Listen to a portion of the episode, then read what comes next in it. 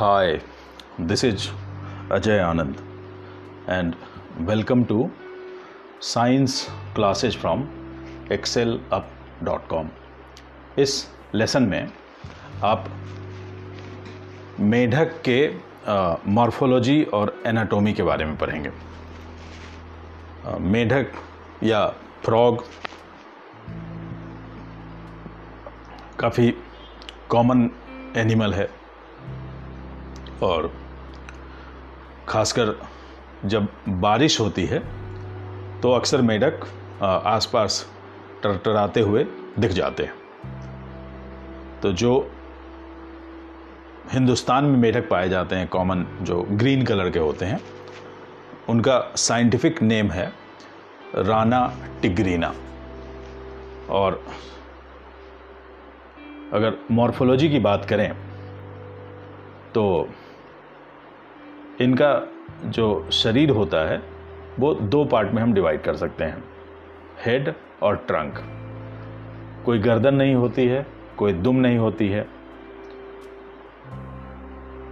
ऊपर से जो बॉडी होती है, यानी डॉर्सल सरफेस जो होता है, वो ऑलिव ग्रीन कलर का होता है, साथ में कुछ पैचेज होते हैं।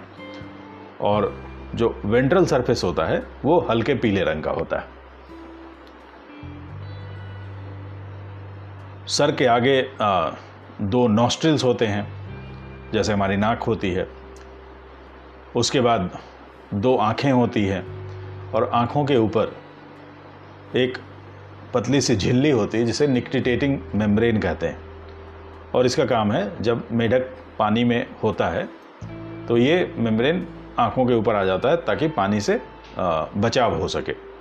जैसे जब कोई स्विमिंग करने जाता है स्विमिंग पूल में तो गॉगल्स लगा के जाता है तो मेढक के पास अपना नेचुरल गॉगल्स है। आँखों के ठीक पीछे एक पैड जैसा स्ट्रक्चर होता है जिसे टिम्पेनम बोलते हैं। तो ये मेढक के आ, कान का काम करता है जिसे मेढक सुनते हैं। मेढक की जो पिछली टांगें होती हैं वो ज़्यादा लंबी होती हैं और अगली टांगें छोटी होती हैं। हाइंड लिम में पाँच डिजिट्स होते हैं पाँच अंगुलियाँ होती हैं। और फोर लिम में चार अंगुलियाँ होती हैं। और जो इनकी उंगलियाँ होती हैं, वो बीच बीच में वेब लगे होते हैं, पैड लग झिल्लियाँ लगी होती हैं ताकि जिससे तैरने में इनको सहूलियत होती है। मेढक को पोई काइलोथर्म कहा जाता है, यानी ये कोल्ड ब्लडेड एनिमल होते हैं। मतलब ये अपने बॉडी का टेम्परेचर खुद नहीं रेगुलेट कर सकते हैं, बल्कि इनका बॉडी टेम्परेचर इन्वायरमेंट के हिसाब से रहता है। मेढक में एक एबिलिटी होती है कि कैमोफ्लाज की, यानी ये अपने बॉडी का कलर अपने परिवेश के हिसाब से बदलते रहते हैं सो दैट कि इनके जो प्रेडेटर हैं, वो इनको आसानी से स्पॉट नहीं कर पाए। इसके अलावा इनमें जो सेक्सुअल डाइमॉर्फिज्म है, वो ठीक ठाक डेवलप्ड है। जो मेल फ्रॉग्स होते हैं उनमें वोकल सैक होता है जिससे वो आवाज़ निकालते हैं टर्राने की। और ये वोकल सैक फीमेल में नहीं होता यानी फीमेल मेढक आवाज़ नहीं निकालती। इसके अलावा मेल फ्रॉक्स में अगली टांगों के पहली उंगली पर एक कॉपुलेटरी पैड होता है जिसको जिसको इस्तेमाल ये कॉपुलेशन के समय करता है। जब तेज गर्मी पड़ती है या आ, सर्दी पड़ती है कड़ाके की तो मेढक नहीं दिखते हैं, क्योंकि उस समय वो चले जाते हैं सोने के लिए, लंबी नींद में चले जाते हैं। तो जो समर के टाइम में इनकी जो स्लीप होती है, ये मिट्टी के मतलब गड्ढा खोद के उसमें चले जाते हैं, ऊपर से मिट्टी का लेयर चढ़ा लेते हैं।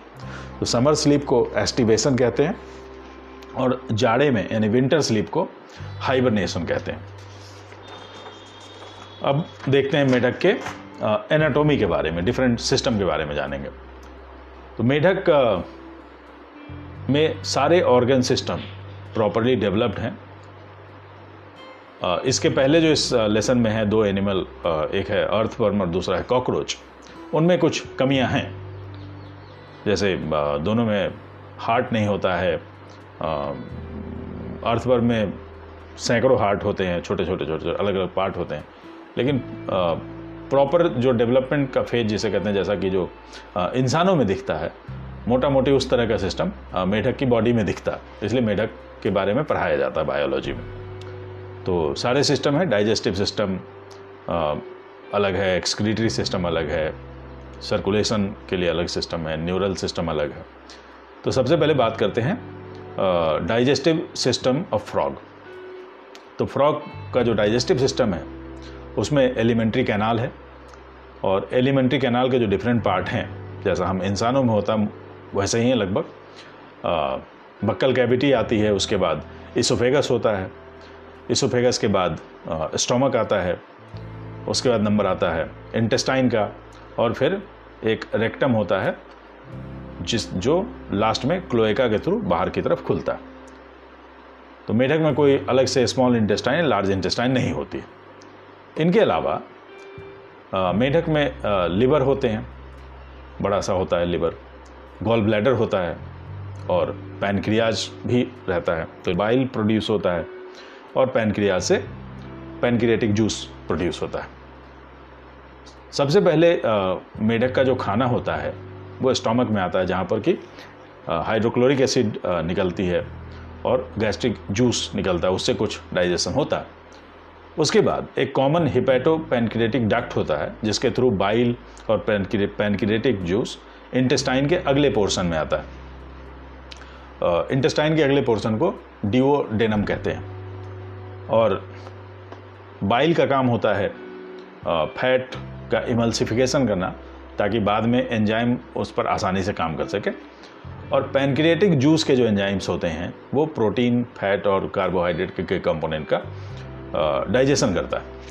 उसके बाद इंटेस्टाइन का अगला पोर्शन आता है तो जिसमें फिंगर जैसे इन ग्रोथ होते हैं अंदर की वॉल पर जिन्हें विल्लाई और माइक्रो विल्लाई कहते हैं।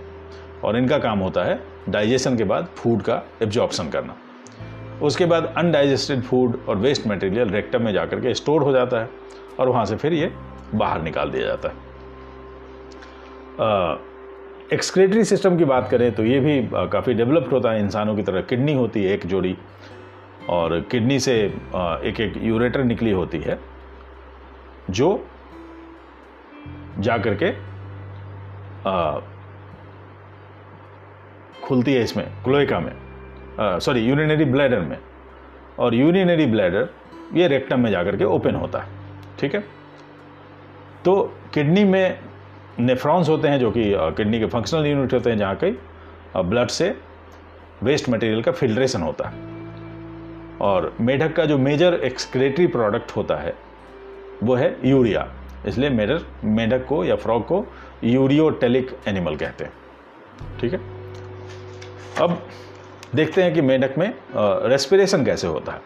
तो इनकी बॉडी में लंग्स होते हैं, जो बैलून की शेप के होते हैं।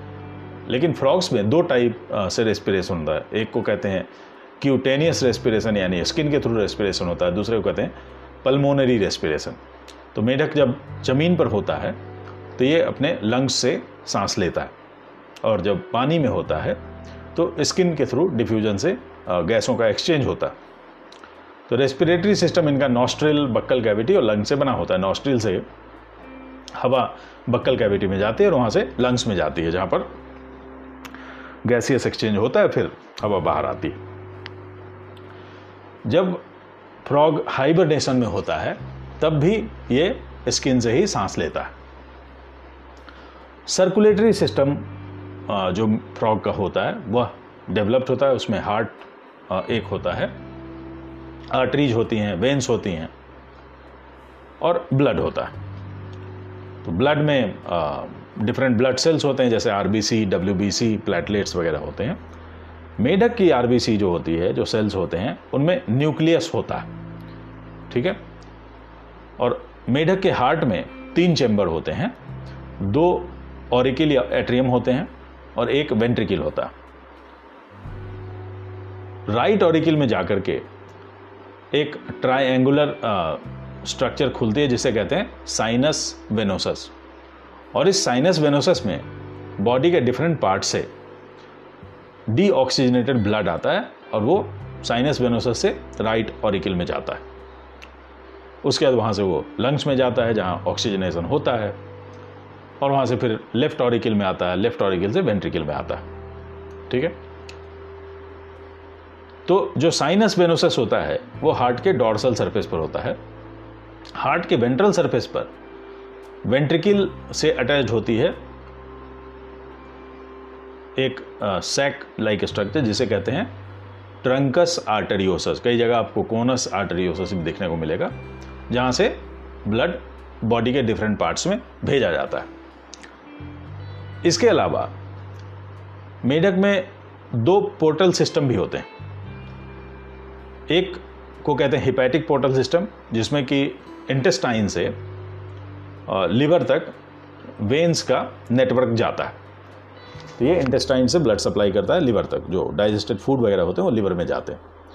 और दूसरा होता है रीनल पोर्टल सिस्टम जिसमें किडनी से वेन्स जो हैं, वो बॉडी के लोअर पार्ट में जाती है। ठीक है? अब देखते हैं कंट्रोल एंड कोऑर्डिनेशन कैसे होता है फ्रॉक्स में। तो दोनों तरह के कंट्रोल होते हैं नर्वस कंट्रोल होता है प्लस हार्मोनल कंट्रोल होता है। हार्मोनल कंट्रोल के लिए कई हार्मोन होते हैं जो डिफरेंट एंडोक्राइन ग्लैंड बनाते हैं। तो जो एंडोक्राइन ग्लैंड हैं, उनके नाम है pituitary gland thyroid gland parathyroid thymus pineal gland pancreas adrenal gland और गोनेट्स गोनेट्स मतलब टेस्टीज और ओवरी ये सेम है जैसे हम इंसानों की बॉडी में होता है. नर्वस सिस्टम के तीन पार्ट होते हैं.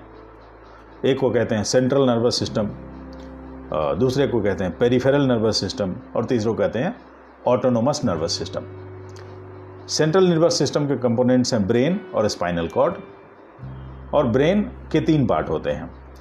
फोर ब्रेन मिड ब्रेन और हाइंड ब्रेन जो इनका फोर ब्रेन होता है, वो उसमें होता है ऑलफैक्ट्री लोब होता है सेरेब्रल हेमिस्फेयर्स होते हैं दो, और एक डाई एनसीफेलॉन होता है।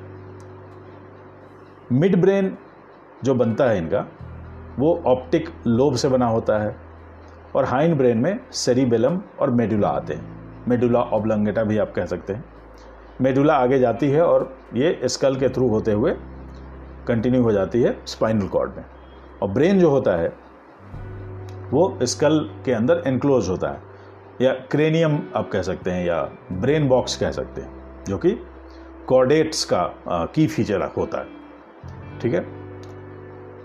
जो पेरिफेरल नर्वस सिस्टम होते हैं, उसमें दो तरह के नर्व होते हैं क्रेनियल नर्व्स और स्पाइनल नर्व्स क्रेनियल नर्व्स मतलब जो स्पाइनल कॉर्ड है, उससे जो ब्रांचेज निकलती हैं, ब्रेन को जो जाती हैं, गर्दन के ऊपर वाले पोर्शन में जो जो ब्रांचेज जाती हैं they are called cranial nerves और गर्दन के नीचे वाले पोर्शन में बॉडी में जो ब्रांच जाती है, उनको स्पाइनल नर्व कहते हैं। ऑटोनोमस नर्वस सिस्टम दो टाइप का होता है सिंपैथेटिक और पैरासिम्पैथेटिक इसके बारे में डिटेल आप आगे पढ़ेंगे, जब ब्रेन नर्वस सिस्टम के बारे में आप ज़्यादा डिटेल में पढ़ेंगे।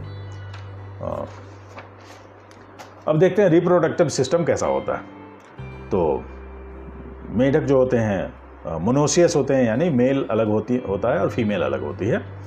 आ, मेल रिप्रोडक्टिव सिस्टम में एक पेयर टेस्टिस का होता है और मेल रिप्रोडक्टिव सिस्टम में uh, जो रिप्रोडक्टिव सिस्टम है और यूरिनरी सिस्टम है वो एक दूसरे से कनेक्टेड होता है। तो टेस्टिस जो होते हैं वो पीले रंग के होते हैं, ये किडनी के ऊपर अटैच होते हैं। एक डबल मेम्ब्रेन से अटैच होते हैं डबल पेरिटोनियम से, जिसे मिसॉर्चियम कहते हैं। और हर टेस्टिस से 10 से 12 ट्यूब निकलती है, जो कि किडनी के अंदर जाती है, एक बिडर्स कैनाल होता है, उसमें जाकर खुलती है। तो इन्हीं वासा इफ्रेंसिया के थ्रू स्पम्स आगे किडनी में जाती। और वहाँ से किडनी से जो ट्रैक निकलता है जो यूरेटर निकलता है उसे यूरिनो जेनिटल ट्रैक कहते हैं क्योंकि ये आ, इसके थ्रू यूरिन भी बाहर आता है और स्पर्म भी बाहर आता है। और ये जाकर के यूरिनरी ब्लैडर में खुलता है। वहाँ से ये रेक्टम के थ्रू होते हुए क्लेका के थ्रू बाहर जाता है। ठीक है?